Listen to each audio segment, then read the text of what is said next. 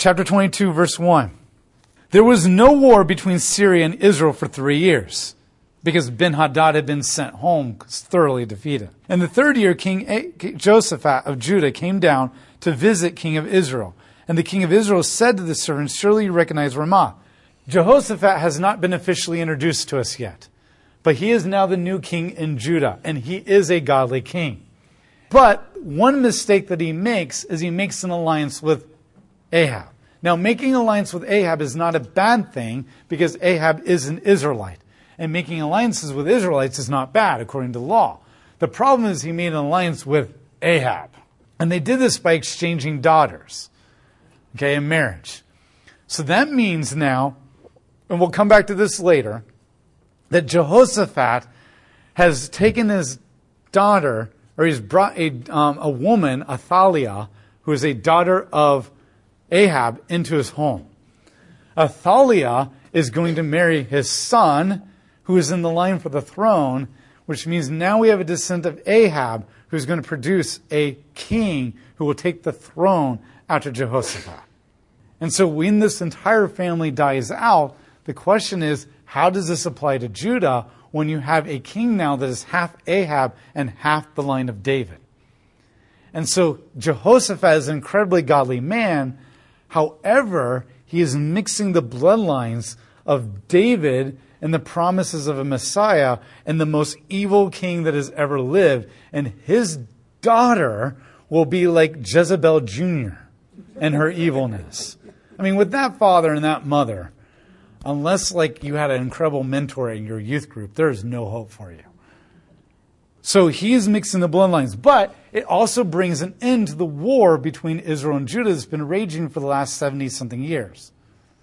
And it's ushered in a peace treaty with them. And so they're on good terms. Jehoshaphat is coming to visit them because he's got his daughter living in the palace of Ahab.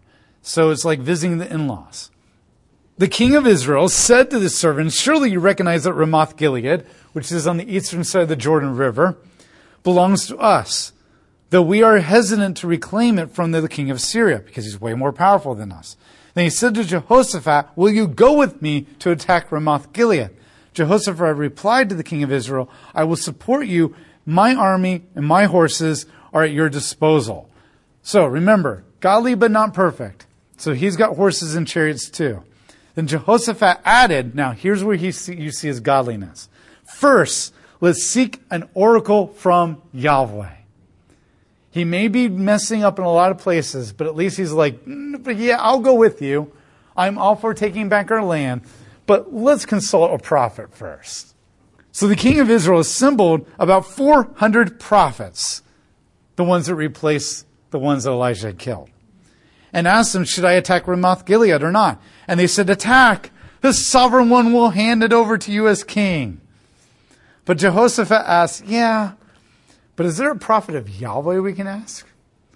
Now, at first, you don't know that these are not prophets of Yahweh. He brings four hundred prophets, and you're like, okay, he's consulting them. And they say, yeah, go and attack. And it's not clear. Until Jehoshaphat's like, this doesn't seem right. Like, this seems a lot more like pandering to what the king wants than a true prophets.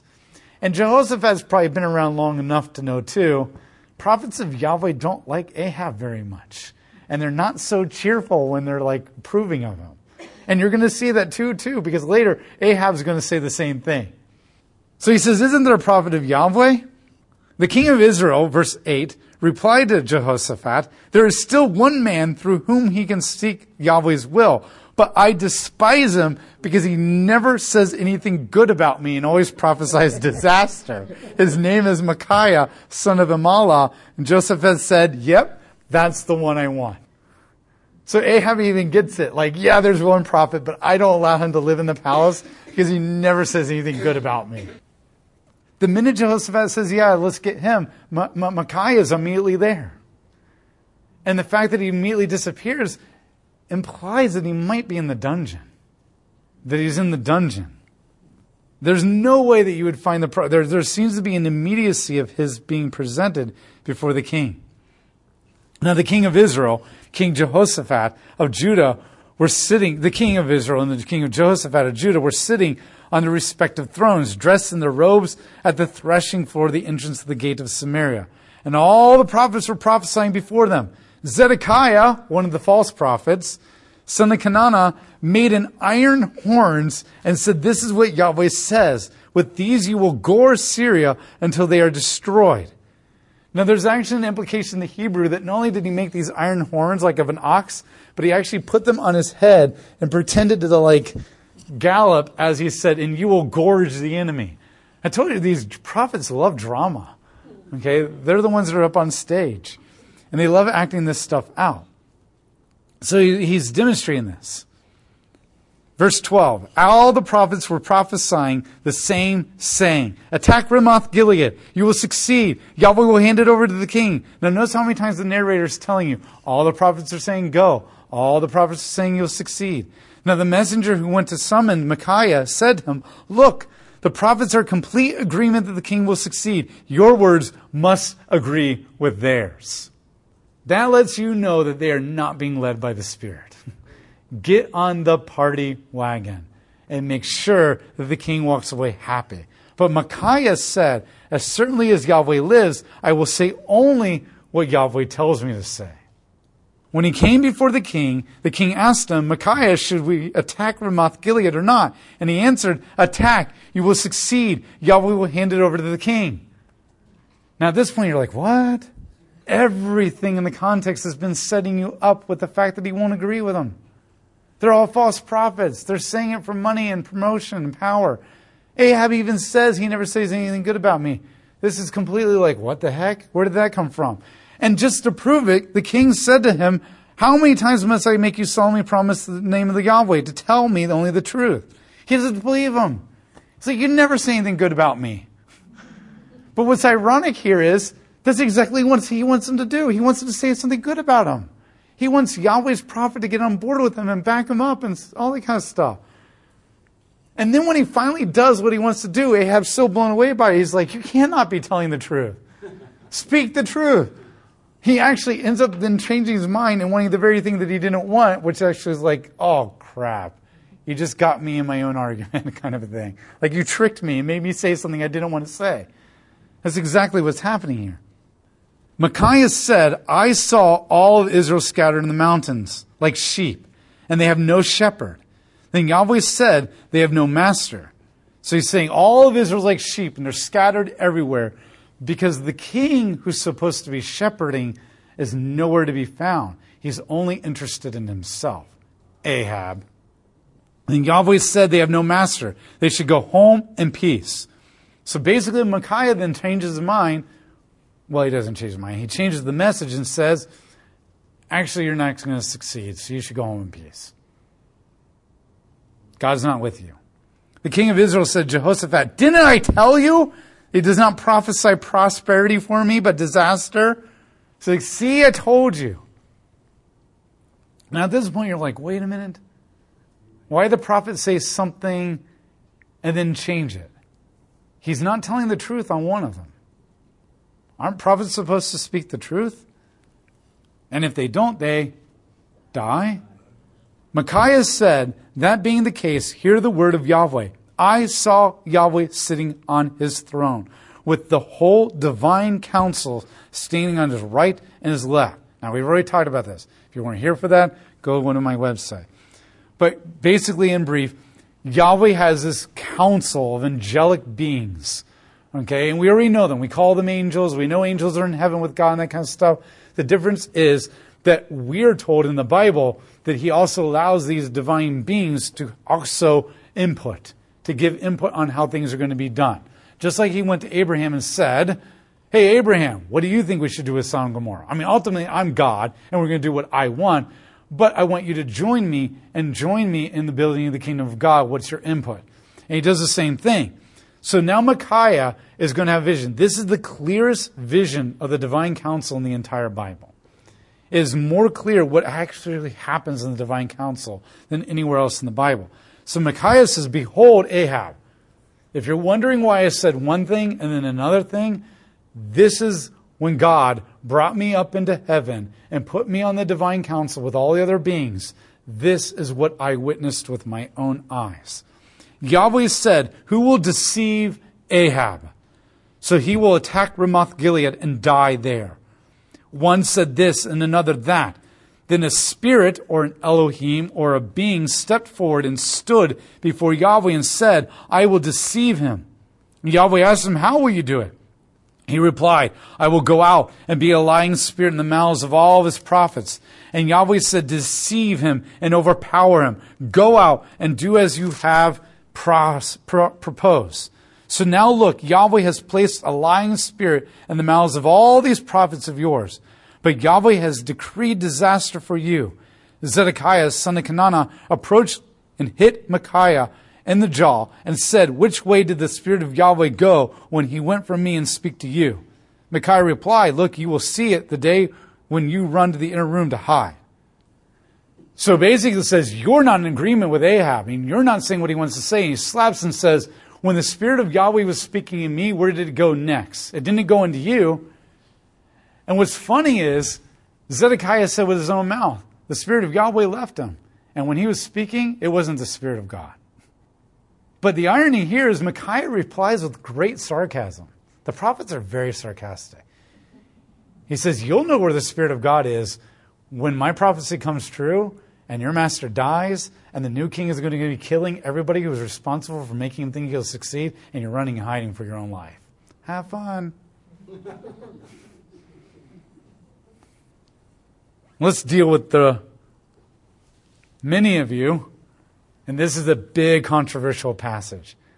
God literally says, who will deceive Ahab? Same word for lying. And one of the spirits says, I will do it. And God says, how? I will deceive his prophets so that he will be deceived. And God says, go and do it. You have my backing. That's a hard one for us because we're used to thinking that God does not lie. But yet right here, God says, I want him to be deceived. And this angel says, I will do it. And God says, do it. You have my total one hundred percent approval. And everything in the Bible has told us that God doesn't lie, yet the Bible is blatantly right here saying that he's deceiving. And this is a very hard Like, oh my gosh, is God even trustworthy? Now, there are passages that speak to this. Just listen. I'm not saying that this is going to settle. I'm going to give you the evidence. But the reality is, it's another one of those things like, wow, God, you are way different than what we have made you out to be. And it's another one of those passages that you either accept it or you then walk away from him. Or you choose to reinterpret it and act like it's not saying that. However, there is no other way to reinterpret God saying, who will go and deceive Ahab? And he says, I will do it. And God says, go and do it. I don't know how you re-explain that in any other way. So it either is true, and this is who he is, or it's not, and you just throw everything out because there is no way of following this. So let's talk about it. There are passages that read to the trustworthiness of God. Now, I'm going to go over here only because it's hard to... So here are passages that we're used to reading. Numbers chapter twenty-three, verse nineteen. God is not human, and that he should lie. Not a human being that he should change his mind. Does he speak and then not act? Does he promise and not fulfill? So that verse makes it very clear that he does not change his mind. He follows through with what he says, like First Samuel chapter fifteen, verse twenty-nine. He who is the glory of Israel does not lie or change his mind, for he is not a human being that he should change his mind. This also is throwing another wrench in the thing where, where God actually did change his mind when Nineveh repented. And Nineveh repented with the book of Jonah, and God changed his mind and let them live rather than destroying them. When he was going to kill all the Israelites, and Moses repented, and God changed his mind, you're like, okay, wait a minute, now this is two wrenches. Because God is saying he doesn't lie here, but then in First Kings twenty-two it says he lied. And then he's also changing his mind other places in the Bible, and here it says he doesn't. So we're dealing with two issues now. Then let's go on. Titus one two. In the hope of eternal life, which God, who does not lie, promised before the beginning of time. These are the verses that we usually hold on to. And the commandment, do not lie. But then you have First Kings chapter twenty-two. And that presents a completely different picture. But it's not the only... Oh, sorry, let's, one more. Hebrews chapter six, verse eighteen. God did this so that by two unchangeable things, in which is impossible for God to lie, we who have fled to take hold of the hope set before us may be greatly encouraged. So this is what he's saying. This is clear. But we don't just have First Kings chapter twenty-two. We also have other passages that talk about God deceiving. Jeremiah four ten. Then I said, alas, sovereign Yahweh, how completely you have deceived this people and Jerusalem by saying you will have peace when the sword is at your throats. If you read the context of Jeremiah, God is literally convincing Israel that they're going to have peace. Meanwhile, the Babylonians are coming. And Jeremiah says, how you have thoroughly deceived the people, God. And he's praising Yahweh for it. You're like, wait a minute, this is not right. Not only is God deceiving, but he's getting praised for it by a prophet of God. Ezekiel chapter fourteen, verse nine. And if the prophet is made a fool by being deceived to utter prophecy, I, Yahweh, have deceived that prophet. And I will stretch out my hand against him and destroy him from my people of Israel. So God says, if a prophet is deceived, it is I who have deceived him, and I will destroy him. First, Second Thessalonians chapter two, verse eleven, for this reason God sends them a powerful deception, so that they will believe the lie, so that all will be condemned, and have not believed the truth, but have delighted in wickedness. So those who have delighted in wickedness, God is sending a deception into their lives to make them follow a lie, so that they will be destroyed. Later, we're going to be told that the Antichrist is going to be sent by God in order to deceive the nations, to amplify their judgment. What do you do with this? This sounds like a blatant contradiction, and it really threatens the character of God when we have constantly said over and over again, God is trustworthy. But here's the other thing, too. First thing I want to tell you is this. God put this in the Bible, and he did not apologize. He could have kept this all of the Bible to make it feel more warm and fuzzy for us. If he really wanted to hide this, he could. He controlled every single word.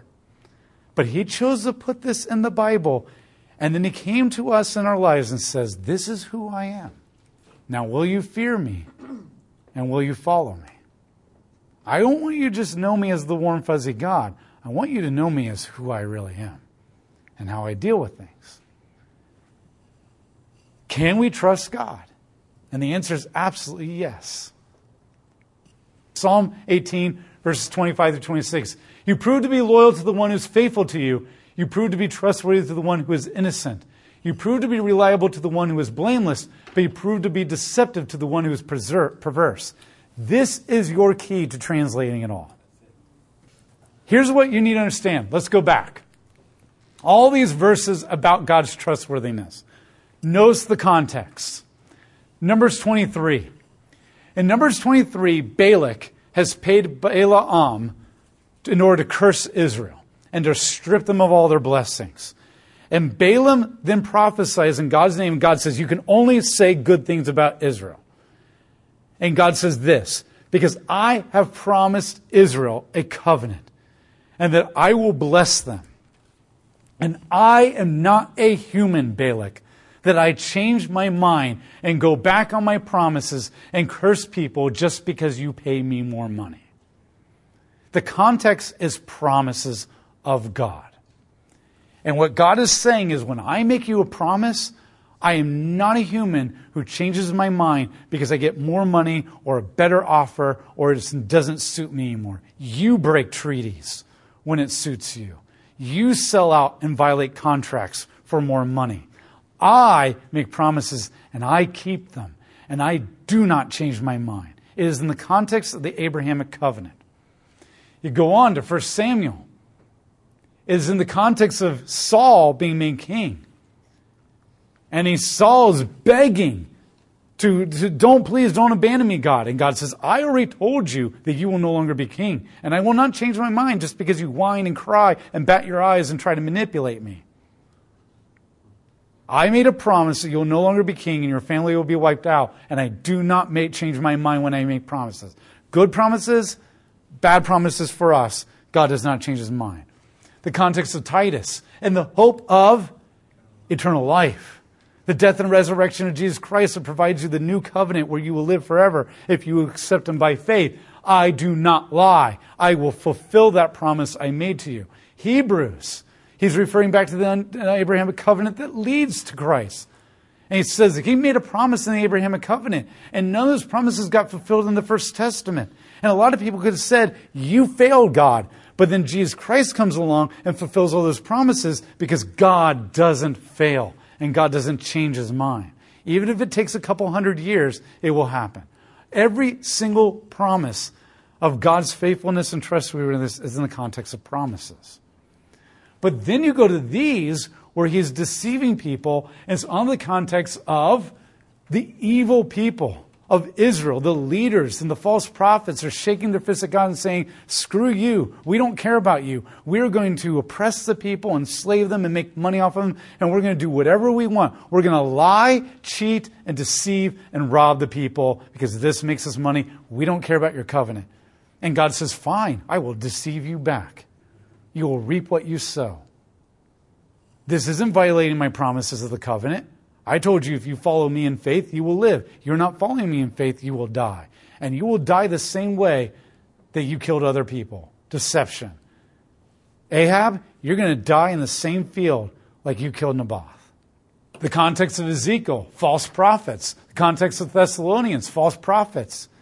Basically what he's saying is you deserve to be deceived. You will reap what you sow. And this goes right back to Romans again. Romans says, because they pursued sexual morality and unnatural desires and idolatry, God gave them over to it. He allowed the very things to happen to them that they were doing to other people. And we know this. We say you reap what you sow, and we have no problem saying that. But then when God talks about how he makes it happen, you're like, oh, that's a little uncomfortable. But you've been saying that to your kids all along. You'll reap what you sow. If you lie to people, they'll lie back to you, that kind of stuff. And God's up in heaven saying, and sometimes I make it happen. Sometimes I actually make it happen. The other thing I need to say to this is this. He doesn't do this to everyday normal people. This isn't like God's going out and just deceiving and lying to people and everyday normal people. Knows who he's deceiving. Kings and leaders and false teachers and leaders.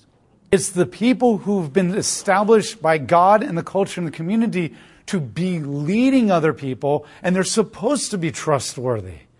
And they're deceiving people and making money off of it and becoming powerful off of it. And what God is saying is, I'm going to do to you what you've been doing to these people. He doesn't go to your next door neighbor and say, oh, because you said a lie about where your property boundary really is and a dispute with your neighbor about the chain link fence, I'm going to send somebody in to just lie to you and deceive you and back it up. So the other thing I need to say in this context, it's not for the everyday normal people. It's for the people that have been established in positions of power and leadership and who are supposed to be trustworthy, and everybody depends upon them. And remember the prophets, if they get it wrong, everybody gets it wrong because there is no way to fact check them because nobody has the Spirit of God except for the prophets. And you're told by God to obey and follow the king because he's in the image of God. And if he gets it wrong, you can't go against him because he has absolute power. So when you have a man who has absolute power, who stands in the place of God and says, follow me, I will lead you towards God. And you have a prophet who is the only one who has the Spirit of God, and everything out of his mouth is supposed to be true, and you have no way of fact-checking him, and he says, this is what God says, then how do you get justice? You get justice when your Yahweh stands up and does the same thing to them and brings them down and their leadership that he had done to you when he ruined your life. And this is what God is saying. Ahab, you are a king and you are untouchable. There is no one who can get justice on you for what you've done to Naboth and his family. There's nobody who can prosecute you in any kind of a way. Today we have courts and checks and balances, and there is no leader in the government that's untouchable. They might be corrupt and pay a lot of people off for a while, but eventually they do fall. And eventually their terms come to an end. even if they don't get prosecuted. But in the ancient world, a king and a prophet is there forever until they die. And what God is saying is, I will bring them down. And I will poetically justice. And in poetic justice, I will bring them down in the same way that they ruined your lives. I will give them over to their own lives. And to prove this point, even when the prophet says to him, hey, by the way, God has been lying to you, Ahab's going to go on and say, but I'll show Yahweh, I'll go in the battle and still live. Which exposes Ahab's arrogance and selfishness and pride even more. That even when he learns the truth, he still follows the lie. And what God is showing is this is who he is. So you need to understand that, is God trustworthy? Yes, he is absolutely trustworthy. He is trustworthy to the people that he makes a promise to. He's trustworthy to the people who say, I love you, God, and I want to do the right thing. And when you screw up and you fail and you make mistakes, but inside you're guilty and you feel shame and you repent and you come back to him and you're not intentionally trying to oppress and make money and gain power off of other people, he will always be trustworthy to you. And he will never deceive you. He will never lease you. And Timothy says he's faithful to those who are even not faithful to him. And the covenant. But if you say, screw you, God, and I will become a powerful man or woman, and I will use and oppress and lie and cheat and deceive people to gain more power and more money, and I will build my empire on the backs of the poor, of the people who cannot stop me, then God says, then I will make it happen to you too. And the same way that God says, do not kill, but he's going to punish Israel by the Assyrians coming and killing him. He's going to punish the Assyrians by the Babylonians coming and killing him. And he's going to punish the Babylonians. Because the other thing is, you cannot hold God to his own law. Because here's the other thing. When we lie, the reason the law says don't lie, because when we lie, we lie selfishly. We lie because we found a better opportunity to break our promises. We lie because we want what we want.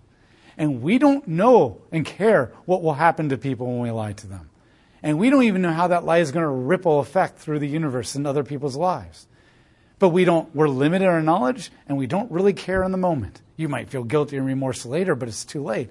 In the moment, you don't care. You are told not to lie because you are a flawed, selfish individual who is only lying for your own gain at that moment, and you don't care about anybody else, at least in that moment. But God is the divine God of the universe, and he is not selfish. He's not getting rid of Ahab because he's like, oh, I just don't like him anymore. He is dealing with Ahab, who deserves to be punished for what he's done to people. He is removing Ahab through deception and allowing him to reap what he has sown because he deserves it for his sins. He's doing it because it's not selfish for Yahweh to get rid of him. It's beneficial to the whole community of people. And Yahweh knows exactly what the ripple effect of this event is going to happen in the entire universe, because he's been in every possible future that there is. He doesn't just know your future and our future. He knows every possible future that we could have had.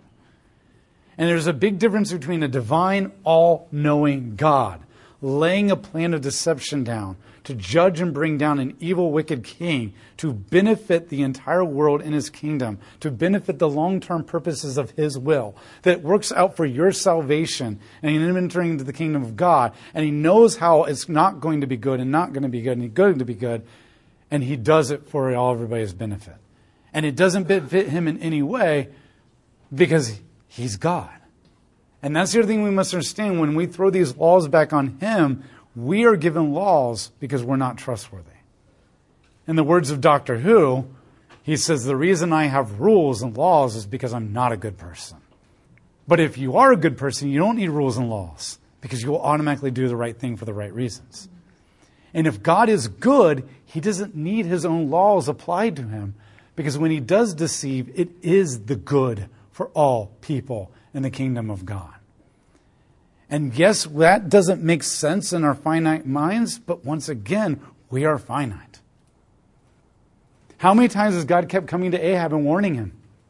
Even when the prophet's brought out by his own will, he's given the message. And that's the point I was making. Even when he finds out the truth, he still says, forget you, God. I'm going to still do it. Even with these guys, do you know when they first started sinning? in fourteen oh six, fourteen forty-six, when they send in the golden calves. And the prophets, God will say, you've been sinning from the very day. Do you know when God will finally punish them? seven twenty-two B C. That's about seven hundred years. They will sin and shake their fist at God and say, forget you, we'll do our own thing. And for seven hundred years, he has patience with them. And in that time period, how many prophets does he send? Hundreds of prophets that constantly give him warning. And then when we go to the prophets and read them, how many times does God say, stop, change? And then they still choose it. So yes, even when he's deceiving them and giving them over, he still has the prophets there telling them the truth and say, come back to me, come back to me. And if you fall into the covenant again, then you will reap the blessings of I am a faithful God. Just like now, he's still in a way kind of telling them, I'm deceiving you. And that's what makes their sin so powerful, is that God can literally deceive them into their false hopes and power and delusions of grandeur. But he can send a prophet and say, God is deceiving you into judgment. I mean, this is written in Jeremiah and Ezekiel. So Jeremiah and Ezekiel is literally standing there and telling them, you kings are being deceived by God for judgment. Repent and you won't be deceived anymore. You'll reap the promises of God. And they're like, nope, we're going to still do what we want to do because we believe the lie and we want to believe the lie. And in that sense, that reveals their evilness even more. Very good point. He is actually revealing how much they do deserve to have this because they are being told that they're being deceived. Once again, I know I'm, the point of this is not to like make this feel all warm and fuzzy in you. And nor does the Bible ever make you warm and fuzzy. Sometimes it does. I, I said that wrong. Nowhere does every case in the Bible God trying to make you warm and fuzzy. In fact, I heard somebody say one time, a Bible that doesn't con- offend you doesn't convict you. A Bible that doesn't make you really wrestle with things doesn't make you know God. God is not up here trying to say, I want you to feel all warm and fuzzy about me all the time. God is saying, this is who I am. Robert Chisholm says this, while the use of deception may seem contrary to God's truthful character, it is actually consistent with his justice. Psalm eighteen twenty-five through twenty-six, which I read, states the general principle that Yahweh always responds appropriately to people. Each individual, individual receives from the Yahweh exactly what he deserves, and God's actions mirror those of the individual. God reveals himself as faithful and blameless and pure to those who are characterized by these qualities. But the wicked and deceptive rebels find that he is a resolute and dangerous foe for who frustrates their efforts and even utilizes deceit to bring them down. As Alexander commenting on Psalm eighteen twenty-six says, the same course of proceeding which would be perverse in itself or towards a righteous person when pursued towards a sinner becomes a mere act of vindic- vindic- vindicatory justice. So God treats you the way that you deserve to be treated. That's the point that God is making. Once again, I'm not saying that just this brief discussion will wrap it all up neatly in your minds. And this is a discussion that can continue beyond this night if necessary. But this is also laying it out for the way to understand it. And you still have to wrestle with the fact that it is here. Is there. So they put Micaiah in prison. Verse twenty-nine, then the king of Israel and King Jehoshaphat of Judah attacked Ramoth Gilead. Verse twenty-seven, say that this is the king says, put this man in prison, give him only a little bread and water until I have safely returned. Basically, you will stay here and I will come back safely and you will see that Yahweh is wrong. Micaiah said, if you really do safely return, then Yahweh has not spoken through me. Then he added, take note, all you people. The king of Israel and King Jehoshaphat of Judah attacked Ramoth Gilead. And the king of Israel said to Jehoshaphat, I will disguise myself and then enter into the battle, but you wear your royal robes. So the king of Israel disguised himself and then entered into the battle. So I'll show God, no one will know I'm a king. And then I won't die like God said I was going to. And by the way, they'll all be distracted by you, Jehoshaphat, because you look like the king. That's how much I care about you. Now the king of Syria had ordered his thirty-two chariot commanders, do not fight common soldiers or high-ranking officers, fight only the king of Israel. So he says to twenty-two guys, you're specifically just to find, hunt, and kill Ahab. When the chariot commander saw Jehoshaphat, they said, he must be the king of Israel. So they turned and attacked him, but Jehoshaphat cried out, and when the chariot commanders realized he was not the king of Israel, they turned away from him. Now that shows you God protecting him. Because there's no way the enemy would come to him and say, look, there's a king, kill him. Oh, wait a minute, he's not Ahab. Most of the time they would think, oh, but he's still a king and he's still the enemy, let's kill him. But instead they're like, no, let's go after somebody else. They're taking the command literally. So they flee. Verse thirty-three, when the chariot commanders realized he was not the king of Israel, he turned away from him. Now an archer shot an arrow at random and just happened to strike the king of Israel between the plates of his armor. So it's basically this archer is in the field and he just launches the arrow at random. Either he like met, tripped and fell and it went out, or he's just like, I don't know where to aim, so I'm just going to start firing arrows. And the arrow just happened to find its way to Ahab. And not only that, but right between the plates of armor and went into his chest. The disguise didn't matter. The randomness was not really random. It was the providence of God. The king ordered his charioteer, and he died on his chariot. The chariot that's supposed to be superior to the horse and chariot of God, the prophet. Turn around and take me from the battle line, because I am wounded. While the battle raged throughout the day, the king stu- stood propped up in his chariot opposite to the Syrians. He died in the evening, and the blood from his wounds ran down to the bottom of the chariot. And the sun was setting, and a cry went through the camp.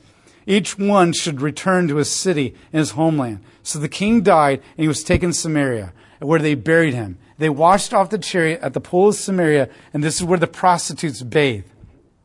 Dogs licked his blood, just as Yahweh has said would happen. The rest of the events of Ahab's reign, including the record of his accomplishments, and he built a luxurious, luxurious palace in various cities, are recorded in the scroll called the Annals of the King of Israel. Ahab passed away, and his son Ahaziah replaced him as king. The prophecy was fulfilled. The dogs licked up his blood. As they're watching. Now, here's the, the, the, the interesting thing. The thing that he trusted in to protect him, his horse and chariot, is covered with his own blood. And it has to be washed off. Not only that, it says that his blood is going into the waters where the prostitutes bathe. And you're like, why would the narrator put that in? Because the judgment for prostitution is death. And prostitution is often also associated with idolatry. Israel is often called prostitutes and their idolatry. And in this way, Ahab is a prostitute. The prophets will call the kings and the priests and the prophets who worship idols prostitutes because they have prostituted themselves off to false gods. The whole book of Hosea is making that point. And so it's very fitting that the king of prostitutes, metaphorically, his blood is draining into the pool of literal prostitutes. And that the judgment for both of them is fitting. And that is the poetic justice of God. And so what God is basically saying is, I am trustworthy. I will honor my promises. You can read this entire Bible, and you will see him honoring his promises over and over and over again. But to you who oppose me, to you who shake your fist at me, to you who say I will ascend the mountain of God and become greater, to you who will deceive and cheat and oppress, and you will promote sin and idolatry and debauchery to gain money and power over my people. To you, I am not safe. To you, I am an enemy. And to you, I will bring you down in the same way that you brought other people down, because the blood of your victims cries out from the ground. And I will bring justice on you. And when wicked people fall, we celebrate. Not in a sadistic, evil way, but in a, the tyranny and the sin and the oppression is now over with. And it is sad that they deceived, were deceived and died, but it is also a good day when people like Saddam Hussein are taken out. And there's that bitter, that bitter, sweet, bittersweet feeling there. And this is what God is saying. If you make yourself an enemy, I am not safe. But if you pursue me, I am faithful and trustworthy. And I do not deceive people who are just flawed and sinners, if they have humble and broken and repentant hearts. But when you gain power and shake your fist and stomp on other people, then beware. The Lion of Judah is coming. And that's what we must understand. This is who our God is. And when you get to the prophets, God is going to say, there will be a day when we will bathe our feet in the blood of the wicked. And that sounds very gross and very horrific. But what God is saying is, I will deal with evil in the world. Period. And he did it with Ahab in the same way that Ahab treated other people. And just where Naboth died, so it is happening with him. And that's what you must understand. God is faithful to his promises, but he's also faithful to his judgments. It's just it's more comfortable when we talk about him being faithful to his promises. And that's what makes for better praise songs, in our opinion. But Psalms has a praise song about him being faithful in his judgments too.